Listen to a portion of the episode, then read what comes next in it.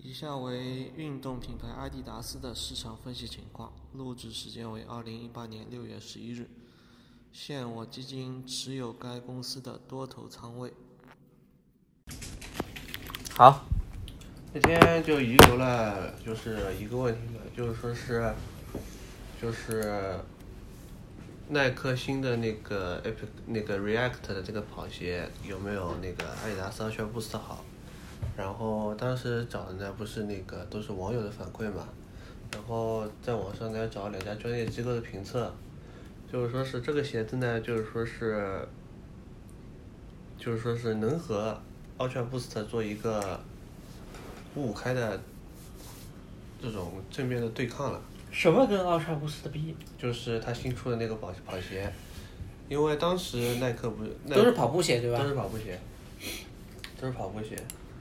第一呢，就是说人家做了一个它数据的一个情况，数据的情况，然后呢是 React 这个鞋呢比 Boost 它鞋呢要轻一些，然后呢价格是差不多的，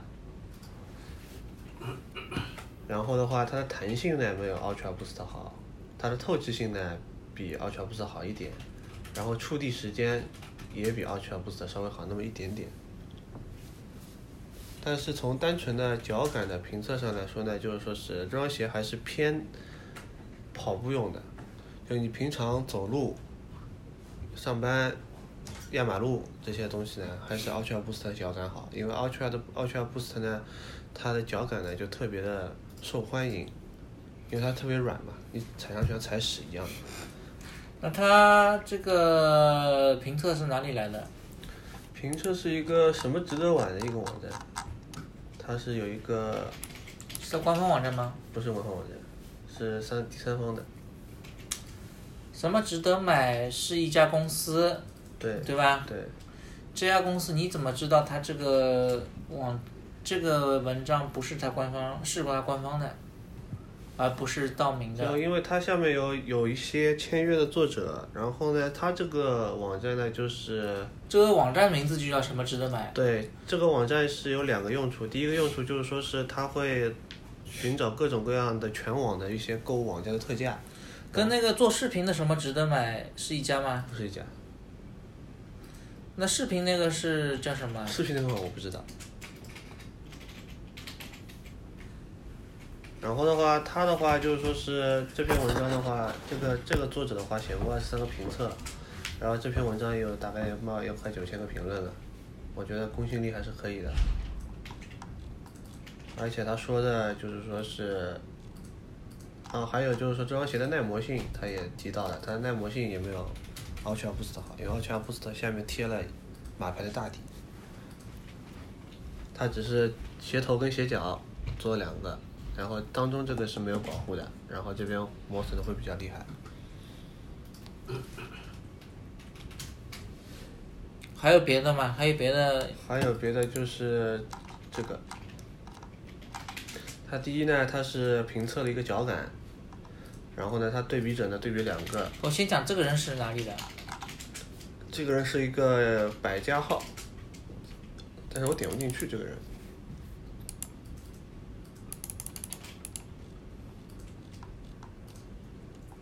什么叫百家号？就是百度的一个公共号、公公众号呀，公众号对啊，他粉丝有多少？粉丝我点不进去啊，我想找的找不到。但是看他写的文章的话，其实还可以，都是也是没有非常的不是不是不是不是写文章写的还可以。我们现在不怀疑他的水平怎么样，但是我们怀疑他的立场的问题，知道吗？如果你没有粉丝的话，比方说你订阅的人不是很多，对我找了，我只在我在网上大概找了五篇文章，五篇文章里边软文的话我都筛掉了，软文的话我都筛掉了，因为软的话是可比较看得出来的。而且这双鞋的话，就像很正常，就这这像这种，如果是软文的话，就一般是不会写的。像比如说它的弹性，它的弹性的话，它做了它做了评测，这双鞋只有三十八厘米的弹性，但是这双鞋能达到五十四厘米。那么对于鞋子来说，弹性越好，就是弹珠弹得越高，弹性越好。弹性越好的话，对你的脚感的回馈就越就越重。那还是阿迪达斯好了。但是也提到了个问题，就是说是阿迪达斯的话，你长跑就不行，为什么？支撑不支撑不够。而且这些，而且我自己买了 Ultra Boost，我自己也知道，就跑了五公里以后，你就感觉你的脚有点撑不住。这个什么叫支撑不够？支撑不够是鞋的哪部分的原因？就是说你脚的话，就觉得你踩的时候就是不是那么的扎实了，因为它软嘛，它软，它支撑性就不够嘛，软和支撑性是要分开来的嘛，是一个对立的一个东西嘛。你太软的话，你你时间跑累了，你的腿开始发软，开始发酸，你站不住的话，你要通过鞋子的一个支撑性来保证你不会使你的跑步动作变形。但是 Ultra Boost 做这点稍微做的欠缺一点，但是它的优点是它的上脚感极佳，可以说是目前市面上最佳的一双鞋子，没有之一。这是它的优点。比什么埃塞克斯还好吗？埃塞克斯的话，上脚感觉也不行呀、什么叫上脚感觉？就是说你第一脚踩下去的感觉，你觉得这双鞋也跟别的鞋子不一样。但是呢，SX 呢这种鞋子，就是说你跑了时间久了，跑了十公里、五公里、十公里以后，你才发现这双鞋子的性能才会真正的显现。它能把它，它会给你弯好很好的回弹，很好的那个支撑，各方面都达到一个很均衡的状态，不会让你的跑步动作变形，导致了伤那个受伤的情况发生。这是一个跑步鞋的一个标准，比较比较重要的一个那个考核标准。但是阿迪达斯的优点是我第一脚上去，如果我是一个比较业余的呃跑步者，或者说是我根本不是个跑步者，我只不过觉得这双鞋好看，而且我要穿的舒服，那阿迪达斯的 Ultra Boost 的确是你不二的选择。走路是最好了。嗯，走路的话是，的确是 Ultra Boost 的最好。跑步是各有千秋了。跑步是各有千秋，短跑的话 Ultra Boost 可以胜任，长跑的话就不行。长跑你跟谁比？跟耐克那个比？跟这双鞋比，还有的话就是跟一些 S A A S X 的比啊，S X 比的话，它第一它的鞋面不是这种纯编织鞋面，所以说它的支撑会很会比编织鞋面的支撑要更好。就是短跑是阿迪达斯这个好，长跑是耐克的这双鞋好了。嗯，稍微好一点，好了多少？差不多吗？好不是很多。那么双方的好和坏也基本上差不多了。